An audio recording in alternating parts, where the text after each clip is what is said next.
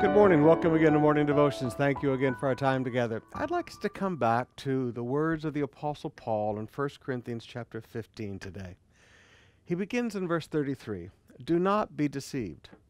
Bad company ruins good morals. So, you know, you need to choose who you hang out with.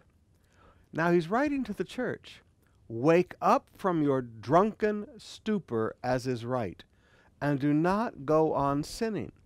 So, Paul had a problem with drinking Christians in the city of Corinth. And he said, Would you wake up from your drunken stupor and, st- and do not go on sinning?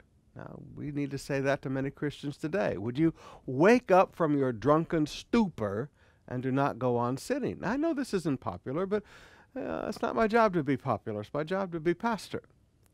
And then he says why Christians should wake up from their drunken stupor and do not go on sinning. Why? For some have no knowledge of God. I say this to your shame. I say this to your shame. Paul said, Listen, don't you understand? Your ability to share the gospel, your, your, your ability to minister to people flows from the reputation of your lifestyle. And if by your lifestyle you show that your life is no different than theirs, that you're drunk in the clubs just like they are, that there's no hope for, for them because they see no hope in any change in your lifestyle. He said, Listen, these people have no knowledge of God. He said, I say this to your shame.